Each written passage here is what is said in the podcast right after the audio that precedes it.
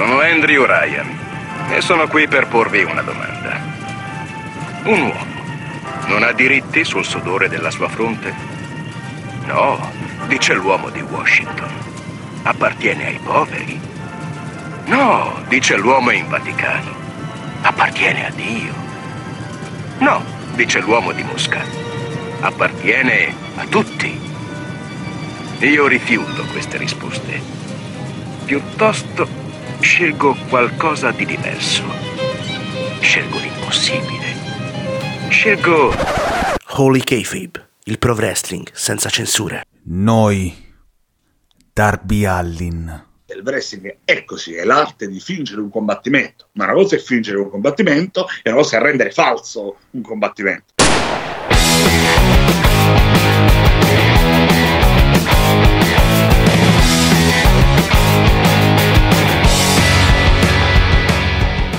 Amici e maniaci del Pro Wrestling, benvenuti a questa nuova puntata con Holy Kayfabe Extra, la rubrica di Holy Kayfabe in cui andiamo a sviscerare vari argomenti che fanno parte del professional wrestling, accompagnati da vari ospiti. Ma prima di incominciare questa nuova puntata, ci tengo a farmi un pochettino di pubblicità e a dirvi di andare a seguire il canale di Open Wrestling TV su Twitch, in quanto venerdì c'è stata la prima live eh, di Wrestling Historian, il format come avevo anticipato in cui io e Francesco Zerini parleremo della storia del professional wrestling. Nella prima puntata abbiamo parlato del primo campione mondiale, Jorg Eckenschmidt, come si è arrivati a incoronarlo e la prima faida della storia, ovvero Eckenschmidt contro Gotch. Ma iniziamo subito con la puntata di oggi, introducendo il mio compare, il qui presente come sempre, Simone. Ciao Simon. Ciao Frank, ciao a tutti. Oggi in versione influenzato, diciamo, quindi chiedo agli ascoltatori di avere pazienza. Tra l'altro ci tengo anch'io a sponsorizzare Open Wrestling in quanto sono stato al commento di Raw del, del Big Red Machine, così lo chiamano. E se non l'avete sentito, magari io so che Raw ultimamente non è il massimo, però ci sono io, quindi magari può essere un motivo in più. È più bello, è più bello Raw. O magari più tu. brutto, insomma, poi a seconda dei casi. Ma presentiamo l'ospite di oggi. Come voi sapete, noi qua diamo abbastanza spazio all'NWA, forse siamo l'unico podcast, permettetemi di dirlo, che dà uno spazio abbastanza ampio a questa federazione vecchia alleanza. E oggi qua con noi abbiamo l'unico lottatore che è partito dall'Italia è arrivato a lottare sul ring dell'NWA, precisamente a NWA 70. Qui con noi ad Oli Karim Brigante. Ciao Karim e grazie per essere qui con noi. Ciao ragazzi, buonasera a voi e a tutti gli ascoltatori. Per me è un grande piacere essere qua stasera con voi e parlare un po' di wrestling, che è appunto la cosa che noi tutti amiamo di più. E anche per noi è un piacere averti qui in quanto anche tu eh, fai parte di quelle, di quelle, personalità che ci ricordiamo fin da quando siamo ragazzini, no? Mi ricordo l'APW, eh, Hot eh, Mike. Esatto. Eh, Grande. che era gigante Axel Fury tutta quella stable. Quindi fai anche un po' parte gli chiederemo che fino ha fatto Hot Mike che noi Karim devi sapere che eh, non so se è presente ma i Lucia Bros e Dynamite hanno un, un, una specie di manager no? che non, non sappiamo come si chiama. E allora noi ci è rivenuta in mente la vostra stable l'abbiamo, l'abbiamo chiamato Hot Mike tra di noi. Questa, questa è una breve mi viene già da ridere, mi viene già da ridere. Comunque mi fa piacere, mi fa piacere queste, questi, questi ricordi, queste cose che voi dite, insomma, mi fanno molto piacere, mi fanno sorridere anche. Ma appunto parlando di passato, iniziamo con una domanda che è abbastanza classica nelle interviste, ovvero come nasce la tua passione e come hai iniziato a fare wrestling, quando hai capito che questo sarebbe stato il tuo lavoro e quando ti sei messo in moto, diciamo, per raggiungere questo obiettivo. Bella domanda, ben strutturata. Allora, guarda, ehm, essere un wrestler è quello che ho, che ho, sempre voluto fin da bambino, fin dalla prima volta che, che l'ho visto, eh, nel 2001. Poi ovviamente um, stavi in Italia, all'epoca quando volevo iniziare io, eh, io il primo allenamento di wrestling l'ho avuto tra il 2008 e il 2009, diciamo a cavallo in Italia ovviamente non c'era, c'era, quasi nulla, soprattutto nella mia zona, nella zona di Roma. nel Lazio. Eh, c'era una palestra alla Dispoli, vicino Roma, eh, con, con, un ragazzo appunto che aveva questo polo che credo faceva l'arbitro per l'NWI, una cosa del genere. E, e, da lì iniziai, insomma, da lì iniziai piano piano. Eh, però diciamo quando sono andato in America, anche dopo l'esperienza IPW, Overload eh, con l'NWE, poi quando sono andato in America con Harley Race, diciamo che lì che un po' eh, che ho realizzato e da lì a poco è diventato il mio lavoro, quindi sono state un po' diverse fasi. Eh, mh, mm, esattamente, eh, proprio su questo punto qua, visto che hai parlato di America, eh, cosa ti ha spinto a dire io vado fuori da qua?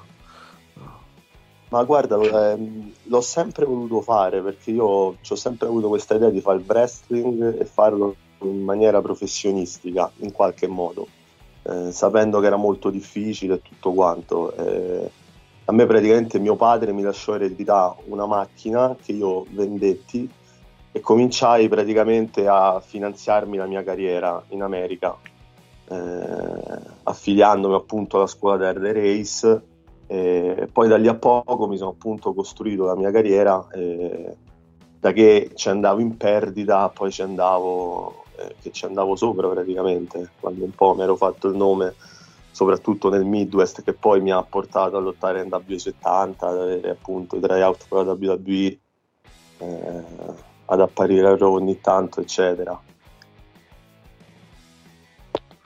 Bene, bene, quindi una storia di sacrificio, ecco, proprio davvero una, una, di quelle storie che, possiamo eh, farci una, una, puntata di un film o di una serie, davvero. Ma uh, Simo, tu proprio sull'esperienza uh, americana, anche tu volevi fare una domanda a Karim. Sì, ecco, io mm, volevo chiedere a Karim, proprio in virtù del, degli, allena, degli allenamenti, scusate, che... Um, ha fatto con, con Harry Race, no? Mm, quindi dal primo incontro con lui, che differenza ha trovato eh, con la scuola di Harley Race e con gli altri allenamenti che aveva fatto prima, eh, sia, sia, dal punto di vista fisico ma anche diciamo dal punto di vista magari eh, psicologico, come, come, veniva, come venivano sostenuti gli allenamenti in generale, ecco insomma. No, guarda, differenza abissale, cioè almeno da quello italiano abissale. Poi m'era, comunque mi ero allenato anche con Supernova messicano e in Inghilterra già mi ero allenato. Ero Fratello di Tecano Junior, giusto? Sì, sì, esatto, esatto, lui. Sì, esatto. Quindi eh, comunque allenamenti diversi, ma sempre di progresso ne stiamo parlando alla fine, quindi magari potevano anche essere simili sotto certi aspetti con quello che era le race, però eh, rispetto a quello italiano all'epoca c'era una grande differenza, ma per tante cose, no? anche per solo per la struttura, cioè era una struttura enorme, eh, anche con dei dormitori, cioè dove io ho dormito per tantissimo tempo. con una living room, cioè con, dove potevi vedere i DVD appunto, quindi studiare anche i match. Eh, c'era una sala promo dove facevi promo, eh, c'erano due ring. Ti allenavi 3-4 volte a settimana eh, per 4 ore al giorno, eh, c'era Harley Race lì presente, poi magari ogni tanto passava, eh, non lo so, Bobby Eaton o Terry Funk o Tanashi, cioè, eh, quindi era una situazione, insomma, no, quel tipo di situazione. Non propriamente insomma. gli ultimi arrivati, insomma, diciamo. esatto, esatto, quindi ti, ti anche, venivi anche spronato, insomma c'era, venivi provato a dare il meglio, a fare il meglio, era um, molto competitivo, ma una grande scuola di wrestling, io penso che imparare le basi del wrestling era, è tuttora una delle migliori. E comunque ti dirò che tra i, i fan, eh, sai, quelli che si definiscono smart, uh, Harley Race viene sempre preso da odio perché eh, negli anni passati lui fece un camp, si presentò Kenny Omega a questo camp. Sai, allora li misero sul ring, se lo fai le, le, classiche mosse base, corri contro le corde, i toss, la, la, la, classica sequenza base eh, Kenny Omega infortuna l- il suo avversario nel momento, allora Harley Race lo mette nella classe dei principianti e allora per questo motivo Harley Race viene dipinto un po' come un, un, un, una persona da evitare, era dipinto dai grandi esperti del, del, dell'internet, come ci piace chiamarli a noi. Ma sì, proprio ah. su, su, questo fatto qua, perché alla fine abbiamo parlato del, sulla questione fisica, eh, sulla questione della psicologia del wrestling, proprio della psicologia in ring. Quanto ti ha aiutato Harley Race? Perché comunque parliamo di un tipo di wrestling che eh, si basa tutto su quello. Eh, la filosofia dell'Essis More era portata a livelli eh, esagerati proprio in quegli anni lì, anni di Race, soprattutto anni 80, anni 90, gli anni dei territori proprio dal punto di vista della psicologia in ring. Ehm, quanto hai imparato da Harley Race? Quanto si dava importanza a questo lato del, del wrestling, che è sempre meno, um, sempre meno in primo piano, adesso si fa sempre più un occhio più alle quantità di mosse più che al senso delle mosse che vengono fatte. Sì, eh, no, tantissimo, guarda, era veramente molto molto importante. Eh, da hard race e fatto psicologia come nessun'altra scuola che ho frequentato eh, ne ho frequentate parecchie ma c'era anche da dire che Harley comunque si era anche evoluto col tempo perché comunque come dicevo prima per esempio durante i suoi camp c'era la New Japan la New Japan era lì, la Ring of Honor era lì. Quindi Harley Race era stato anche capace di evolversi mantenendo però il, i principi del wrestling insomma. E questa è una cosa che mi ha aiutato tantissimo perché comunque poi andando in giro lottando nelle indipendenti sia in Europa che in America eh, comunque essere stati allenati da Harley e sapere quei fondamentali molto bene eh, a me mi ha aiutato tantissimo. Mi ha aiutato tantissimo magari in situazioni dove potevo partire molto in svantaggio però aver, saper bene quel lato del wrestling uh, mi ha aiutato parecchio. E, e comunque di, anche se adesso sì è vero che c'è questo stile che, eh, che, che, un po' nei miei match anche io adotto, non è che, che non lo faccio. Eh, comunque sia eh, è, un, è, una cosa che non, che non, morirà mai, cioè raccontare una storia. Eh, odio fare anche questi esempi, ma comunque anche in WWE quelli che comunque fanno muovere tra virgolette più soldi come Roman Reigns adesso. Eh, raccontano storie comunque sia. Ecco, eh. bravo, dillo perché questo è un tema che sì, no, ma io mi ci sono così, scornato questo... con diversa gente negli ultimi tempi che mi dicevano eh, no, ma il volto è quello, il face di punta del momento. No, il volto è quello che fa vendere di più. Non è perché certo, il, allora non è il volto. assolutamente, ma è quello. Hai fatto bene a, a toccare Business. questo tasto il wrestling, poi ovviamente ognuno ha la sua opinione, poi essendo un'arte è questo anche il bello, che giustamente ognuno può avere la sua opinione, no? ognuno piace la, l'arte e cui piace di più, poi ci sono dei fatti che insomma scindono dalle opinioni, come si dice. Certo, certo, soprattutto questo fatto della, della psicologia del senso del raccontare le storie ehm, è una cosa che purtroppo nel nel periodo in cui siamo adesso sembra che un po' si sia persa. O perlomeno quelli che stanno attivi su internet, attivi nei vari social, nei vari gruppi, sembra abbiano perso questa caratteristica. Cioè, per loro il wrestling è sali lì, eh, fai 3000 cose, 500 mosse, mh, mm, non esiste un senso, le cose vengono fatte palesemente finte perché si sa che il wrestling è predeterminato, quindi possiamo fare, possiamo travestirci, possiamo fare la, la cavolata. Eh, ma io, io qua perdo un attimo di tempo, cito Raven proprio sulla psicologia, che Raven dice in un video che, visi, che vedi tempo fa in un seminario, tra l'altro. Raven dice: Ho visto atleti formidabili non usare la psicologia e non fare niente. e ho visto persone che non facevano nulla utilizzare la psicologia e diventare dei grandi. Cioè, se tu sei un bravo wrestler, sei bravo. Ma se tu sai usare la psicologia, vai oltre. A me mi viene da pensare Jake the Snake. Quando io penso psicologia mi viene subito da pensare Jake the Snake. C'era un maestro in queste cose. Probabilmente se Jake the Snake non, non, fosse, non, non fosse stato un maestro in questo, non so se oggi ne parleremmo, ecco. Ma, ma lo stesso Stone Cold, cioè, per dire un nome ancora esatto. più altisonante. Ma eh, mi disposto un attimo, visto che lo hai nominato e noi abbiamo fatto uno speciale, io sono un grande fan dei Midnight Express. Bobby Eaton, ehm, hai detto che veniva lì, cioè, hai qualche aneddoto su Bobby Eaton? Eh, Ma guarda, Bobby Eaton, eh, ho, guarda, ho, avuto la fortuna eh, di allenarmici insieme con Bobby Eaton, ho avuto la fortuna di lavorare un match dove ero appunto NWA Missouri Heavyweight Champion e Bob Eaton era all'angolo del mio avversario insieme a Cowboy Bob Orton.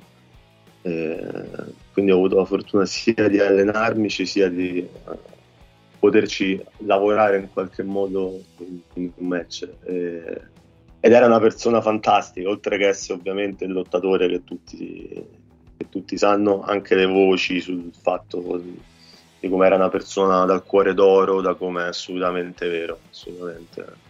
Stava lì vicino a te, vicino a me per esempio, a parlare veramente come, come un amico, come un fratello, era un grande, veramente un grande.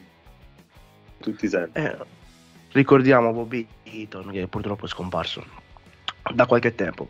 Come ho detto prima abbiamo fatto lo speciale chi ha voglia di andare a riascoltarselo se lo può andare a riascoltare. Ma per quanto riguarda il, per quanto riguarda il booking invece, um, come funziona? Tu arrivi lì, Harley Race ti prende nella sua scuola, tu sei un allievo meritevole e Harley ti propone, oppure devi essere tu a lavorare in questi casi? Com'è, qual è la differenza ecco, dal farsi bucare in Italia al farsi bucare lì? Eh, un po' tutte e due, guarda, un po' tutte e due, cioè nel senso tu devi andare lì, mo che sia la scuola di Arle oppure magari altre scuole, eh, tu devi andare lì, farti valere, eh, insomma far vedere che sei una persona valida, you have to pay your dues, devi, eh,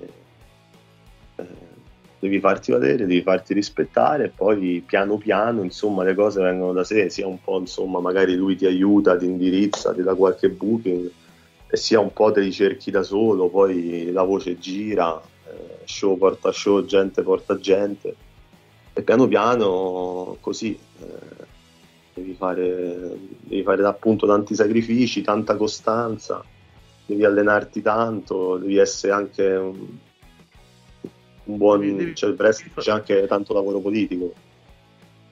Sì, certo, diciamo che bisogna... Um eh, esporsi bene. Qua cito anche um, un video esatto. che vidi tempo fa di D3. Eh, diciamo... dove sia D3 che Axel Fury dicevano il modo in cui ti presenti fa la maggior parte del Bisogna lavoro. Bisogna saper stare al mondo, diciamo che sembra una, fa- una frase campata in aria, però cioè, devi sapere in che mondo vivi, le cose di, di attualità, insomma. Cioè, un po' come se fosse un test d'ingresso all'università, ecco. Esatto, esatto. Così. sta cercando lavoro e devi mandi un curriculum dove cerchiamo il curriculum deve essere valido, deve essere insomma un buon curriculum professionale, eccetera. Senti, okay. ma a proposito ah, scusa, volevi dire qualcosa? No, no, no, vai, vai, vai, vai poi chiedo dopo. Okay. Ehm, visto che comunque l'hai nominata, hai detto insomma di, anche di Bob Eaton, no? quindi Bob Eaton è sinonimo di NWA alla fine, come lui, come molti altri. Voleva, una curiosità che ci è venuta è come ci sei arrivato a lottare, poi a diventare campione, insomma l'hai detto prima. Eh, cioè se eri già un fan eh, oppure comunque l'hai scoperta lì quando eri lì in America, insomma dici un po' tutto il processo. Ah, e poi aggiungo sì, l'ultima cosa alla domanda, che ne pensi di quella attuale, visto che eh, certo. Soprattutto Francesco è un grande fan, ma qui gli diamo spazio. Insomma. Io sono un fan anche di quella vecchia, eh. ah, vabbè, no, certo, sì, certo. comunque l'ho sempre, l'ho sempre rispettata comunque come, come, cosa anche prima, anche prima che andassi in America. Poi appunto quando andai in America, dopo che che mi, gra- mi graduai da Harley, eh, cominciai a lottare per, appunto per l'NWA, che però era quella di Bruce Sharp all'epoca, era la proprietà precedente.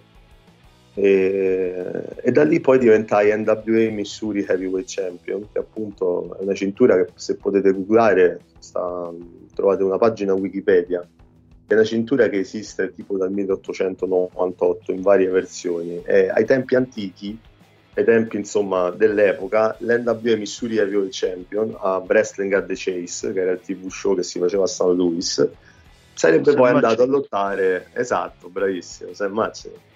Hai fatto, hai fatto, i tuoi homeworks, direbbe. No, infatti adesso volevo fare proprio un, un approfondimento apposta, continua, continua poi. e appunto, insomma, l'NWA Missouri Heavy Champion andava poi a lottare per il titolo, insomma, dell'NWA. E io appunto ero NWA Missouri Heavyweight Champion proprio nel, nel momento in cui Bill Corgan comprò la compagnia. Quindi niente, c'era uno show in Tennessee dove io difendevo il titolo, David Lagana venne giù, eh, parlammo eh, e niente, poi tutto quanto portò eh, a NWA 70.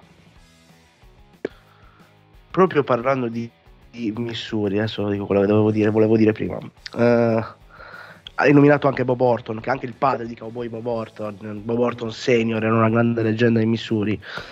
Il Missouri è noto per essere, l'avevo detto forse qualche podcast tempo fa, anche qua invito gli ascoltatori di andare a ricercarlo se ne hanno voglia, proprio nel podcast di Wrestling at the Chase, forse, quando abbiamo fatto lo speciale su Wrestling at the Chase, nel 51 Sam Machnik, a parte che è uno dei fondatori dell'NWA, quando entra eh, nel mondo del wrestling televisivo, ecco, nel 51, in sei mesi riesce a fare l'equivalente odierno di milioni e milioni di dollari nel 51. Sam Machnik è stato uno dei più grossi promoter che ci sia stati nella NWA e non solo, in tutto il territorio americano, davvero è stato uno dei pionieri.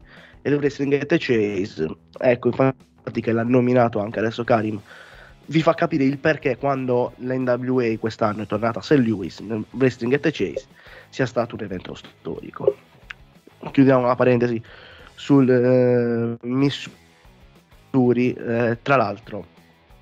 Eh, visto che ne abbiamo parlato, NWA 70 adesso non ricordo se ci fosse. Jim Cornette era già commentatore o entra quando inizia sì, Power? Era già, no, sì, sì, era già commentatore. Penso sia stato forse il suo primo come commentatore, se non sbaglio.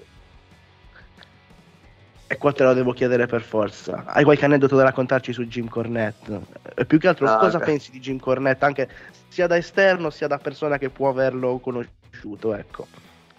Ma guarda, no, purtroppo non ho nessun ade- aneddoto da, da, Jim Cornette eh, da raccontare. È stato grandioso conoscerlo perché comunque secondo me è una grande mente di wrestling, mo al di là che magari sicuramente non sono magari d'accordo con tutto quello che dice, però come lo dice è molto molto divertente secondo me ed è, è grandioso che lui è così irrilevante adesso nel wrestling da casa senza fare niente. Se, sì, questo veramente prova che gran mente che, che sia. Le persone che gli danno rilevanza sono le stesse che scrivono poi Cornette non è rilevante dagli anni Ottanta eh, no, guarda, ogni, per ogni cosa questo è un, è un genio un grande, grandemente le persone purtroppo devono capire che una persona come Cornette è stata abituata a ricevere il vero odio nei palazzetti quando si andava a lottare. Uh, queste persone sono, sono, entrate nel wrestling, Cornette è entrato nel wrestling facendosi odiare.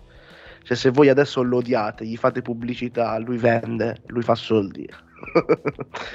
lui, lui, lui, lui, fa quello che dovrebbero fare alcuni wrestler che ora non fanno, per work le persone. Dice una cosa e subito le persone gli vanno dietro.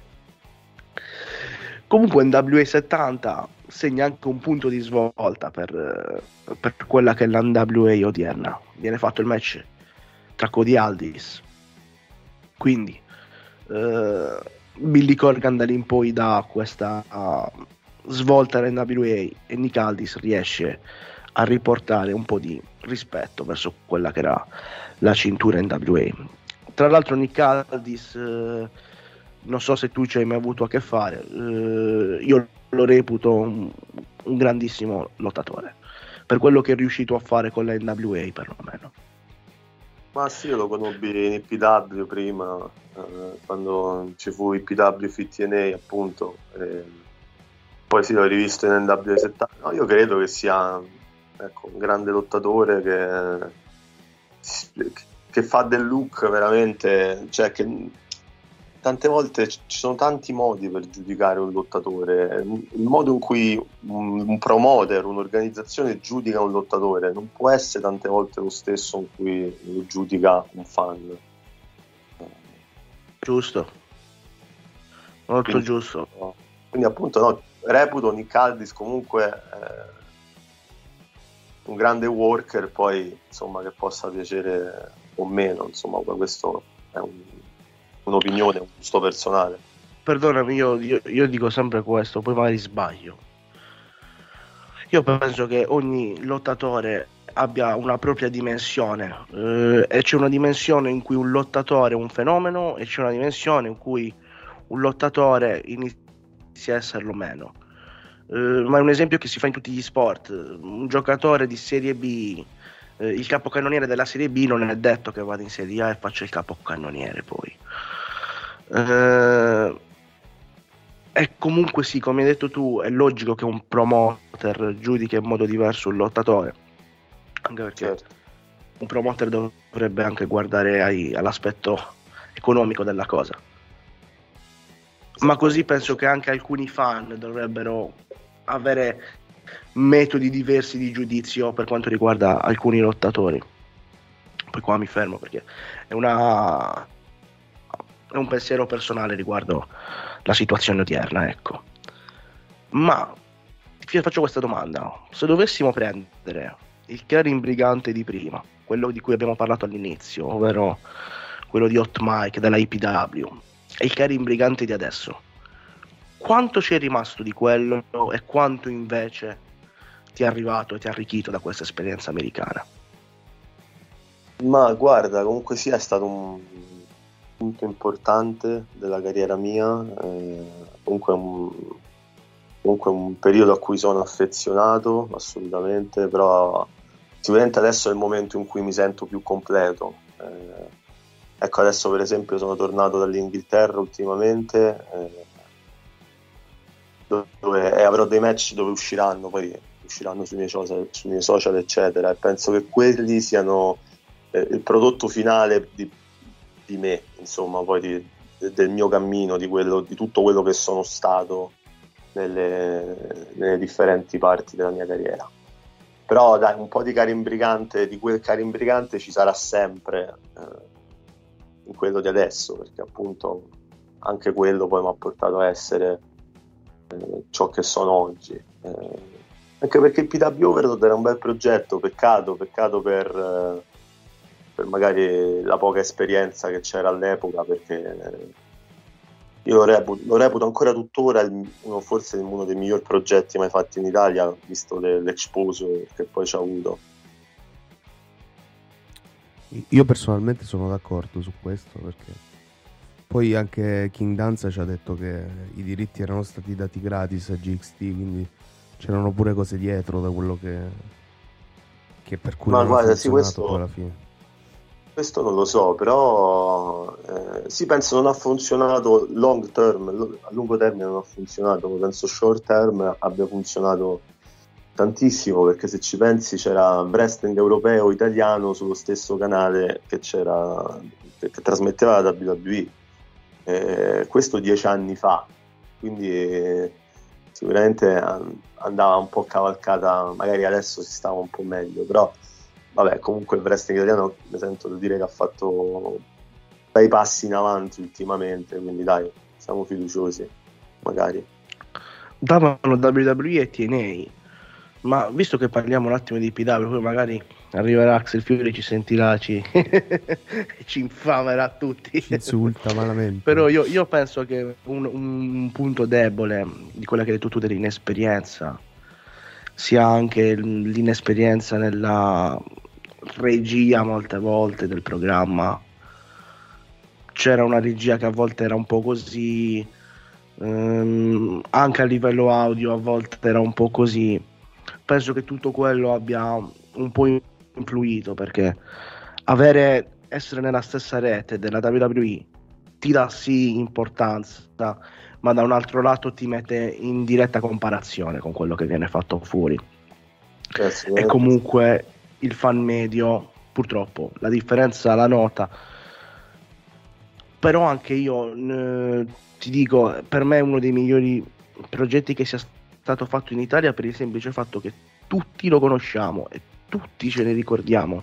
Certo, ma quello è il punto, quello è, quello è in realtà il punto del discorso, come ti dicono più grande match della storia Hulk Hogan contro Andre the Giant, che non è il più bello, assolutamente no, ma è più grande perché tutti se lo ricordano, tutti lo conoscono. Eh, alla fine il wrestling è vendere biglietti, è vendere il proprio nome, è vendere un po' qualunque cosa. Eh, e quindi... Eh, Meno male tutto... che dici questa cosa. Sì, sì, vendere i biglietti. Perché la gente sai l- poi la gente se una cosa dice il, il wrestling lo chiama eh, nel business. No.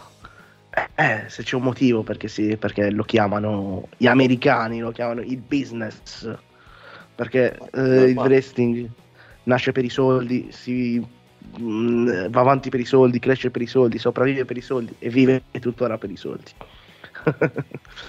questa è... Troy, certo, so per quale due persone dovrebbero workare la propria vita, cioè, se no non ci sarebbe un motivo. Per la gloria, no? Per la esatto, gloria. Esatto. Quella anche sicuramente va...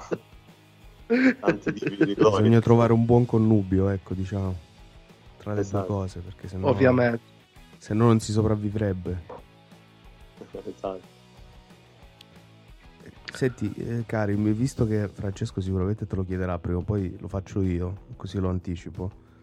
Cosa ne pensi del, della IW, mm, diciamo il progetto IW, non, non tanto del, dei programmi, delle cose, cioè degli show in sé per sé, ma proprio in generale del, di tutto quello che c'è dietro, mh, mm, se comunque eh, sì, sicuramente è positivo che ci sia un'alternativa adesso, però Mm, tu insomma da mh, mm, professionista ecco, del, del, mestiere, no?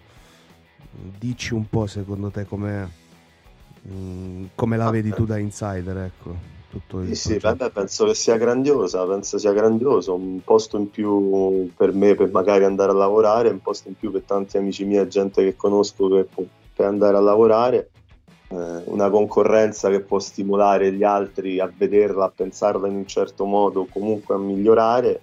Eh, così insomma possono pensare anche le altre federazioni che stanno intorno, non so, in W prese altre. Eh, e quindi ci vedo solamente cose positive, sinceramente. E spero che accadranno solo cose positive. Ma tu se potessi creare, diciamo, una federazione cioè, se fossi Tony Khan, ecco, vabbè, facciamo un caso proprio estremo estremo. Uh, ge- mm, gestiresti tutto così oppure non lo so, magari faresti differente qualcosa? Ti ripeto, non tanto a livello di, di show e tutto quanto, che lì vabbè, uh, lì poi sono opinioni. A noi, per esempio, ultimamente da un po' di tempo non piace, però c'è a chi piace e, e lo accettiamo così e va bene. Però dico, da dietro le quinte, insomma, da, dal fatto che comunque tu eh, sei appunto un professionista, no? Mm, cambieresti qualcosa, cioè lo, lo, faresti magari in maniera diversa su alcune cose. Il fatto che comunque eh, il fatto di, di prendere appena si libera un free agent per, per, dire proprio una delle cose più tant'è che poi alla fine sono ancora in rosso per questo e per tutta un'altra serie di motivi. Eh, esattamente, no? Esatto, la mia domanda era rivolta più che altro a quel discorso lì, non tanto... Mm, certo. Cioè l'alternativa ah, fa sempre bene, ecco, quello sì. Assolutamente, assolutamente sì. No, guarda, ovviamente da professionista direi che eh, ovviamente Tony da professionista sta facendo un ottimo lavoro perché ha costruito questa cosa dal niente, sì, ovviamente sta ancora investendo, e questa è una cosa che magari, eh, cioè nel senso, magari tanta gente giustamente non capisce che eh, sta ancora investendo e ora tocca vedere negli anni se riuscirà a fare quello che vuole fare. Quindi, insomma, mi auguro, eh, mi auguro che possa fare al meglio. E, ma se te lo devo dire io da amante del wrestling, il wrestling è quello che ho sempre amato da quando sono piccolo, a mio parere gusto personale, io certe cose magari le farei un po' più seriamente, questa è proprio una cosa a mio eh, parere personale, cioè non dico, guarda, il prodotto secondo me è grandioso, cioè comunque se finalmente si può vedere del pro wrestling, sì si può vedere anche prima comunque in altre realtà, però comunque secondo me sta portando un, un buon prodotto, ha, ha, portato grandi nomi. quindi niente, cosa posso dire? Cioè, sicuramente da professionista massimo rispetto, massimo per quello che sta facendo. Diciamo che per te il, il, wrestling è più proiettato verso, non lo so, un prodotto NWA, Billy, Cor- Billy Corghiana, diciamo che eh, comunque si rifà al passato ri- rispetto magari a un piace molto, ti dico la verità, a me piace tantissimo, a me non piacciono tanto quelle cose tipo, ehm, non lo so, eh, ultimamente ho visto il campione del mondo lì vestito da Ghostbuster, ecco, a me questo ah, non mi piace. La, la, parodia di Space Jam, quelle cose lì. È, è, è proprio, il problema perché il problema dell'EW è quello. È proprio wow. questo. C'è, là c'è un problema che si divide, no? Io ti faccio un esempio, delle cose che a me comunque mi piacciono, sono grandiose perché appunto io sono un wrestler e comunque amo il wrestling da tutta la mia vita. Però per esempio adesso sono fidanzato con una ragazza che non ha mai visto wrestling in vita, in vita sua prima.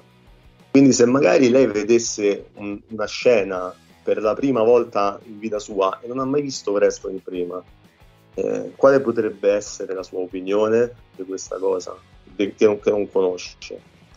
Che è una pagliacciata. Eh, noi qua, gli, qua a Francesco gli dai, gli dai, un assist, non è che gli dai un assist. Eh, devi essere dato un assist. Cioè, Guarda, ah, devi essere dato un assist. Questo, è proprio no, quello no, che odio. Poi non voglio.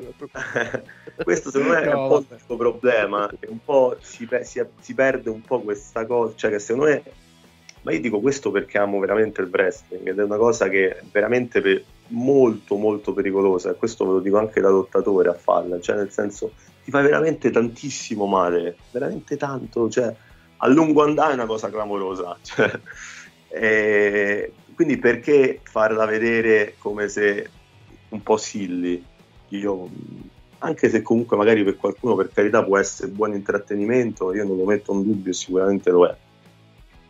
Però secondo me va sempre insomma, il wrestling trattato con un certo rispetto, debba, debba, avere una certa credibilità perché è credibile, è un grande spettacolo che secondo me merita un sacco di rispetto. Torniamo al discorso che io ti ho fatto all'inizio, quello che ormai la gente eh, fa la cosa palesemente finta, palesemente finta, fammi passare questo termine, perché certe cose non si possono definire in altro modo e anche la tua ragazza le definirebbe finte e non lo farebbe per male. Non lo farebbe per male. Guarda, poi... Ci sono comunque tanti, anche tante cose eh, positive del wrestling adesso, quindi comunque io, io sono la, una persona ma che, certo, ma certo. che tende io anche la... a elogiare. Poi nel senso il... non è che solo l'AW fa queste cose, sempre fare pure, pure la WWE, no, comunque cioè, abbiamo realtà tipo la DDT oppure non lo so, ancora più di nicchia la, la Triple Six che fanno, fanno, alcune cose insomma che possono piacere. Beh, io, ho visto, io ho visto gli incontri con i dinosauri, ecco. ma di che parliamo? Gli incontri dinosauri nel 2021. Io prendo queste cose che, che ho detto, proprio l'esempio che toccarmi, Ghostbusters, questa qua. Io forse la prenderò un po' seriamente, forse un po' troppo. Tu mi dirai, non sei neanche una persona che ha mai fatto qualcosa in questo ambiente, quindi perché te la prendi così? Per me certe cose sono mancanze di rispetto. Sembra quasi del freghiamocene di tutto quello che è arrivato, freghiamocene di chi magari ci è morto sul ring. Noi su quel ring ci saliamo e ci facciamo le minchiate, perché? Perché ci divertiamo a farle. Ci divertiamo a vestirci da Ghostbusters e da Omino Marshmallow e quindi lo facciamo. Eh, e queste sono delle cose che io personalmente odio, come ha detto Simone, non le fa solo la All Elite, le fa anche la WWE molte volte, anzi forse sono i maestri in queste cagate qua. Però io davvero, eh, l'esempio che già cioè, l'esempio che ci ha fatto Karim penso che sia palesissimo. Uno che non guarda il wrestling non guarderà mai il wrestling, non porti ascoltatori. Eh, quello che ha detto Tony Khan di fare, ovvero riportiamo gli, gli spettatori vecchi e ne, ne aggiungiamo altri. Così non fai più spettatori e soprattutto quelli vecchi che hanno mollato hanno mollato perché c'è un motivo. È uno dei motivi anche un po', sono state anche un po' queste cavolate che vengono fatte. Cito anche Danza quando, abbiamo, quando ci ha fatto l'intervista da noi. Eh, il wrestling, sì, è vero, è l'arte di fingere un combattimento. Un conto è fingere un combattimento, un conto è rendere palesemente falso un combattimento. È una differenza ben, ben grossa. ecco, come hai detto tu, c'è gente che c'è morta. Perché devi far sembrare questa cosa come una, una bambinata quando in realtà non lo è? Quindi anche su questo punto penso che hai, hai detto una cosa mo- mo- molto giusta che ecco ci fa piacere perché forse tu hai detto una cosa che noi diciamo però tu l'hai detta forse un pochettino meglio l'hai detta da, da- da persona del mestiere ecco Eh, noi la esatto. diciamo da persone diciamo che da ign- la diciamo da ignoranti la diciamo Sì, Tu no, l'hai detto quanto invece- possiamo essere fan, però inso- insomma, eh, lui sicuramente ha più, ha più, mesti- più del mestiere, ecco, come hai detto tu, quindi esattamente vale di più sicuramente della nostra opinione, quello sì, in questo caso. ovviamente. Se no non sarebbe qua no non lo Eh, chiameremo certo. ospite. Comunque Simon tu hai qualche altra domanda da Eh, porre visto, che, vi- visto che abbiamo parlato di, di wrestling che non è più mainstream, che comunque è un altro dei nostri must, diciamo, del, del nostro podcast, no? io volevo chiedere a Karim, no? so che gli sto facendo delle domande tutte da imprenditore e lui non lo è, però vabbè, in questo caso facciamo finta, ehm, perché comunque vabbè, l'ha vissuto l'ambiente, quindi più o meno le sa le cose, ehm, più che meno. Se tu potessi fare qualcosa per riportare il wrestling mainstream, no? su cosa punteresti? Se ci sono anche più cose che faresti, non so.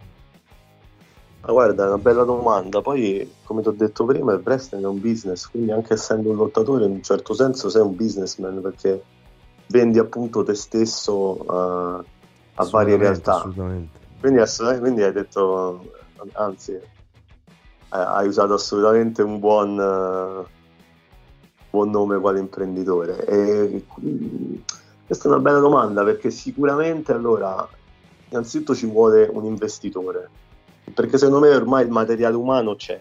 Io credo che bene o male se c'è un investitore che mette i migliori talenti italiani sotto un tetto però veramente senza politiche e- stronzate varie, passate nel termine, scusate. Quindi se veramente c'è uno che vuole fare business e mette i migliori, no? che dice io, cioè così a buffo, io sono il migliore in Italia, non, non funziona così, cioè serve gente che è andata over all'estero e poi magari è tornata e porta qualcosa di, di reale, non uno che è stato over solo nella sua città. Quindi. Però comunque adesso ce ne sono un po' di... eh, di lottatori che sono andati fuori e chi più chi meno hanno fatto eh, buone cose. Quindi se c'è un, appunto un investitore, un imprenditore, come dicevi tu, che li può mettere tutti sotto lo stesso tetto e fare un prodotto di qualità sotto tutti gli aspetti, quindi ci deve essere bella pubblicità dietro, postering, eccetera, eh, e poi devi essere in grado magari, non lo so, di venderlo. Questo dovrebbero vederlo loro a qualche televisione, su Twitch, non lo so, ci sono tanti modi adesso per farlo, eh, su YouTube, su un network, però comunque questa persona dovrebbe sapere come impacchettare il tutto, prendere i migliori eh, e secondo me, si può- secondo me verrebbe fuori anche una bella cosa a patto che chi la faccia la faccia appunto per, eh, per business, cioè sì poi può essere anche un mark, però deve essere un mark che fa le cose per bene, cioè eh, appunto la veda come un business che non voglia solo mandare over non lo so, i suoi amichetti, perché secondo me comunque per essere una, una cosa rilevante dovrebbe essere anche un po' rilevante in Europa, per dire, cioè fare la WXW italiana, cioè una cosa del genere, non che chiudi sta roba, cioè fai il wrestling italiano. inventi queste cose, cioè, secondo me... non- Permettimi di dire, Questi sono Secondo me, ad esempio- ad esempio, che c'è stato in Italia, palesi questa cosa, è la NWE. Mm, sì, Se, bravo, la, esatto. se la IPW ha toccato del bet a livello popolare televisivo, la NWE penso che a livello qualitativo sia stata la migliore che ci sia sempre stata. E anche a livello di star power soprattutto. Assolutamente, assolutamente, perché Roberto Indiano, con cui eh, ho avuto anche il piacere appunto di lavorare purtroppo verso la fine dell'NWE, purtroppo, eh, eh, era un uomo di business, cioè lui faceva il business, lui vendeva i biglietti, poi delegava Rikishi o Vampiro, fa le card, quindi era tutto fatto bene perché ognuno faceva appunto il suo ruolo, Sì, non è che uno si proprio- inventa, "Ah, io sono un promoter, così c'è. Esattamente, infatti volevo dire proprio questo, che quello che so io, da varie chiacchiere, un po' così, lui era proprio un promoter puro, Esatto. che lui organizzava, lui organizzava concerti, ha Sì, visto sì. che il wrestling faceva guadagnare soldi, si è messo, ha investito, Bravissimo. ma ha fatto, è stato molto più intelligente di, di Tony Khan, permettimi di dirlo, sai perché? Ti dico questo. Perché se Tony Khan mettesse i milioni e lasciasse fare a gente come Jarn Anderson, Vitaly Blanchard, tutte persone che ha lì sotto contratto, allora ok. Però alla fine Roberto Indi- eh, Tony Khan ha fatto, mettiamo che Roberto Indiano arriva, non ha mai fatto wrestling, mette i soldi e dice faccio io le card, inizio a bucare io uno show. È lì che è iniziato poi il problema sulla All Elite. E questa cosa che hai detto, secondo, secondo me, è una cosa sacrosanta, che anche questa è una cosa che noi abbiamo detto più volte, perché il promoter deve pensare a fare soldi, vendere biglietti, usare i propri lottatori in un modo che gli faccia fare soldi. Certo. Ed è Ma per è questo, questo. che Vince McMahon è il miglior promoter che ci sia stato nella storia del wrestling. Perché ha fatto più soldi rispetto a tutti quanti, ha messo più gente a sedere. E se il 90%, il 95% delle persone del mondo guarda il wrestling, lo guarda per lui. Vero, Scusa, verissimo. dicevi Karim, forse, forse ti ho interrotto un attimino, stavi dicendo... No, no, no, no, no, assolutamente. No, dicevamo di mh, appunto di Roberto Indiano come fosse un businessman eh, e facesse il promoter proprio appunto di, eh, di lavoro e quindi sì, assolutamente eh, potrebbe essere un esempio e se ci fosse adesso un altro Roberto Indiano, ecco, magari eh, si potrebbero fare delle, delle Ma cose io ti- buone. Io ti lancio un'altra provocazione che probabilmente era anche un po' come intendeva la domanda Simone. Se Roberto Indiano è arrivato a spendere dei soldi è perché il wrestling era comunque in una fase di popolarità molto alta. Non ai livelli che lo era nel 90, ma era molto alta. Adesso questa popolarità del wrestling è scesa, cioè siamo passati da un prodotto mainstream che veniva trasmesso in prima serata su Italia 1, siamo passati a un prodotto che comunque è di nicchia. Cioè, se noi guardiamo i dati, guardiamo i dati di Raw nel, nel 99, cioè faceva 7 milioni, 6-7 milioni di spettatori, adesso non arriva a farne 2. Ed è una questione che si è ripercossa in tutto il mondo questa cosa qua. Ed è qua probabilmente che ti arriva eh, la domanda di Simone. Vai. Se tu dovessi fare qualcosa per riportare il wrestling alla popolarità che aveva prima, cosa faresti? Secondo te, per qual è il motivo per la quale gli spettatori hanno abbandonato il wrestling dopo tutti questi anni?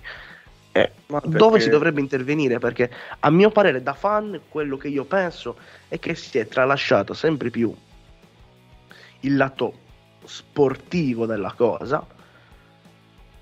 E in un periodo in cui le MMA venivano fuori, il wrestling invece di fare quei passi avanti ha fatto quei passi indietro perché hanno iniziato a fare quelle cose che sono prettamente intrattenimento e che possono piacere, ma possono piacere a un piccolo pubblico. Esatto, Mentre la lotta vera e propria fa parte dell'animo umano. Secondo te, quale- dove interverresti tu? Ma guarda, sicuramente il lato PG un po' di un, di un periodo secondo me non ha aiutato a lungo termine, cioè sicuramente loro hanno avuto grandi contratti e grandi soldi, cioè, quindi comunque la WWE sta facendo tantissimi soldi in altri modi comunque sia. E questo che ha fatto male tanto in realtà poi al wrestling vero e proprio, perché loro comunque hanno continuato ad arricchire, anche ultimamente, loro fanno soldi a palate. Cioè, quindi magari ci sono tante voci, la WWE a piccola, la WWE in realtà è tipo McDonald's, ragazzi. Cioè, quindi eh, da, da un punto WWE di è, vista- è al massimo, è al massimo realtà da un punto di vista di realtà. Poi ovviamente si può discutere, ovviamente non è il miglior wrestling eh, che magari uno può guardare, però poi ci sono queste cose che sono insomma eh, obiettive. eh. Però comunque insomma diciamo il wrestling è uscito un po' dalla cultura popolare, questo è un po' il punto del discorso. eh, secondo me un po' per il modo che il wrestling si è un po' porz- cioè, cioè nel senso a, fin- a fine anni 2000 c'avevi un prodotto, metà anni 2000 c'avevi un prodotto, l'hai fatto vedere alla gente, poi è difficile fargli appunto digerire o credere un'altra cosa, cioè nel senso se a fine anni 90 Austin investiva la gente, tu come me lo spieghi poi che nel 2015 magari non- uno nemmeno può, eh, non può dire, non può fare nulla in uno show televisivo. Eh, quindi sicuramente si è toccato anche un punto di non ritorno in quello che gli hai, gli hai- hai proposto alla gente, insomma. Eh, non è stato facile tornare indietro da lì. Eh, e poi secondo me, eh, ahimè, un pochino è anche il cambio di stile. Cioè, secondo me questo stile di più mosse e, e meno personaggi, cioè, un po' hanno fatto uscire il wrestling dalla cultura popolare perché l'occasionale c'è chi come ti dicevo prima che gira così che non ha mai visto il wrestling non, non è così tanto intrattenuto da- se voi pensate anche voi il primo match che avete visto in vita vostra ma vi ricordate le mosse? Stavate lì a guardare le mosse ti ricordi Stone Cold ti ricordi la Stunner ti ricordi Kane che entra con la maschera? Così una persona enorme ti ricordi questa roba over the top? Che secondo me un po' eh, manca dal wrestling e un po' questo l'ha fatto tra virgolette un po' scivolare nella cultura popolare. Anche se il livello dell'ottato comunque eh, è ottimo eh, e comunque credo che il wrestling in generale dal 2015 cioè, sia comunque fase fase buona comunque si stia riprendendo s- io lo, lo- lo spero vivamente, spero che...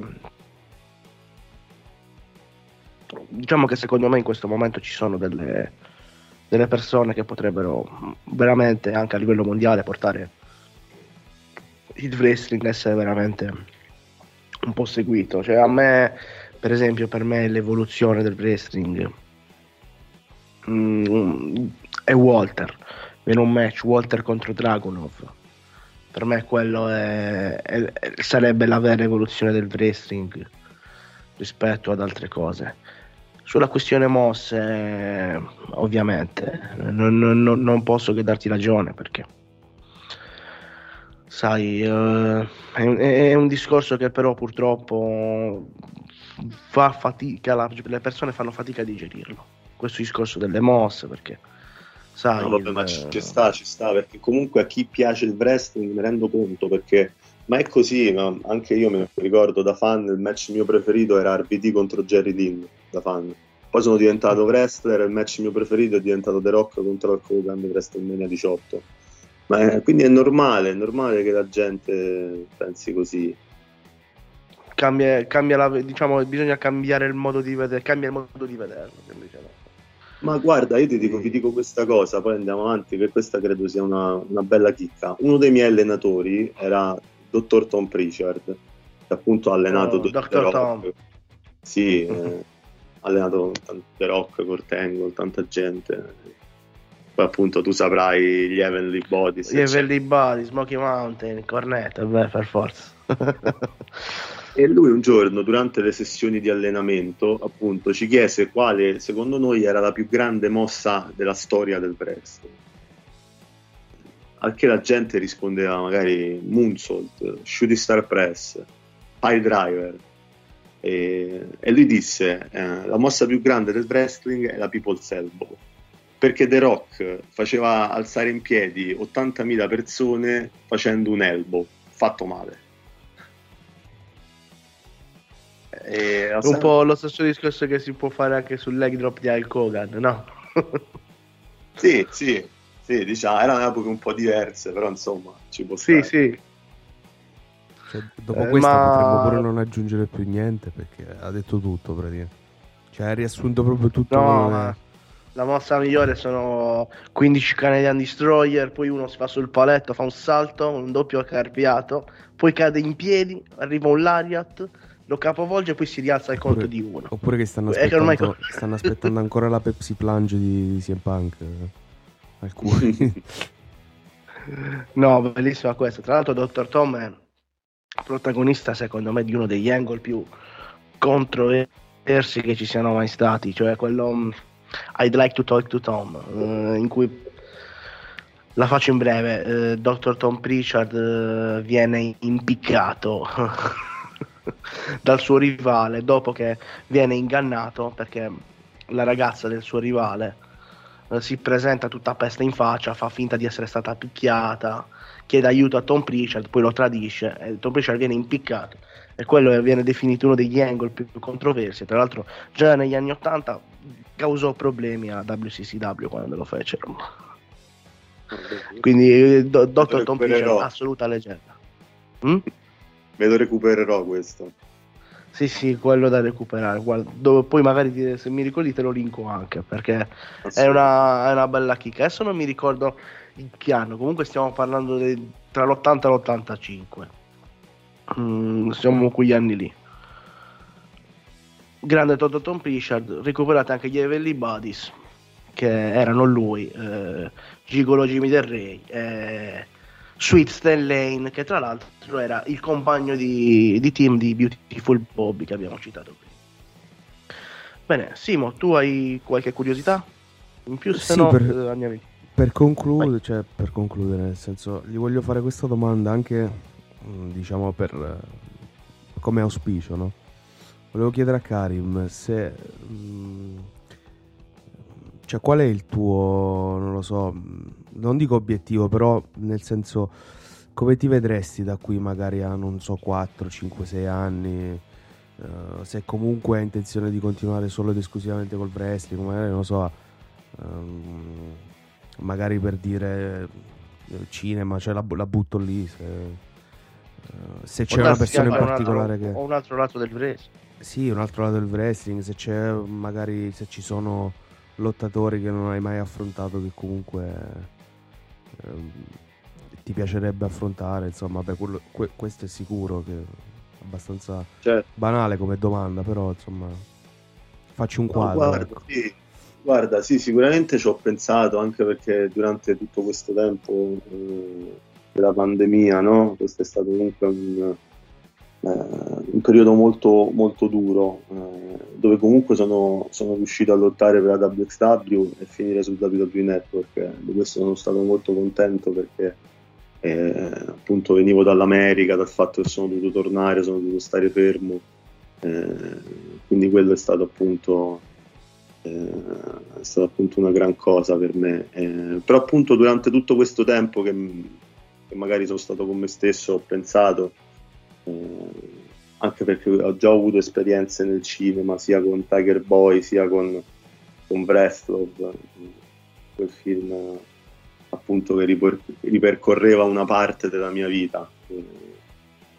Ora si può trovare su Amazon Prime non in Italia però in Italia su Cine quindi appunto ho pensato dico però alla fine la risposta è stata sempre wrestling perché comunque è ciò che amo eh, sì, il cuore mio sta lì, quindi eh, eh, assolutamente wrestling. Non so, non so dove, dove, potrò vedermi. Spero su un ring innanzitutto. Eh, poi sono, io sono una persona che pensa molto giorno per giorno. Adesso il 14 novembre affronterò Cara Noir a Roma. il mio primo match a Roma dopo tanto tempo, che è la città mia, con l'Italian Wrestling Association, che appunto una federazione che ha fatto tanto per me, che sta cercando di crescere, quindi adesso penso al match con Cara Noir, voglio fare un grande match con Cara Noir, voglio, voglio dimostrare a tutti che lotto a livello di Cara Noir, quindi per me questa adesso per Karim è, la più grande sfida. Eh, da qui a cinque anni non lo so, io quello che dico che darò sempre insomma il meglio di me. E... Vediamo, vediamo dove mi porterà la mia carriera. Innanzitutto spero di stare sempre sul ring, poi quello che, quel che sarà sarà, diciamo.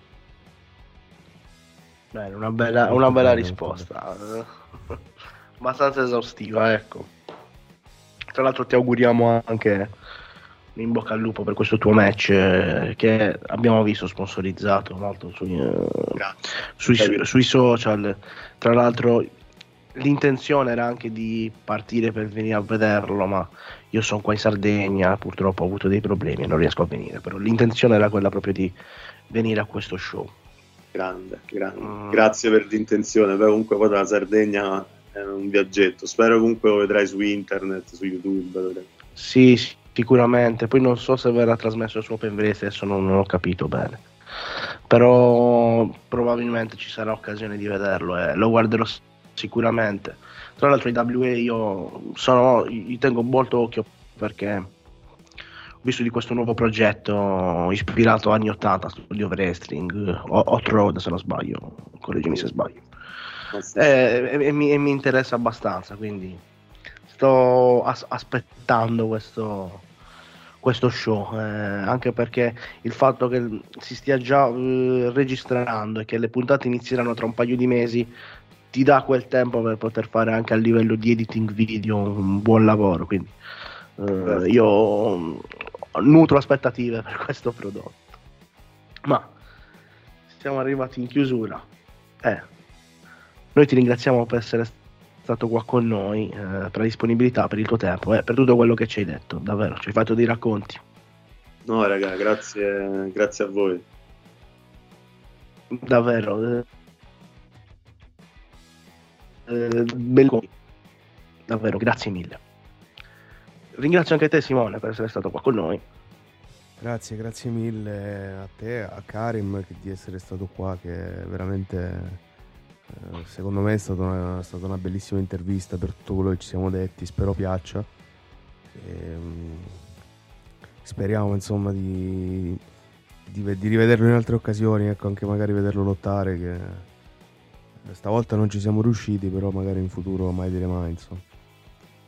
Anzi, grazie, rivederlo grazie. di persona, magari scambiarci grazie. anche qualche chiacchiera di persona. Eh, esatto, Assolutamente, esatto. mi farebbe piacere, mi farebbe molto piacere. Grazie di nuovo e ringrazio anche a voi per averci ascoltato ed essere arrivati fino a questo punto. Io vi do appuntamento ad un prossimo episodio, sempre qui ad Oli Kefe. Ciao ragazzi, buon wrestling.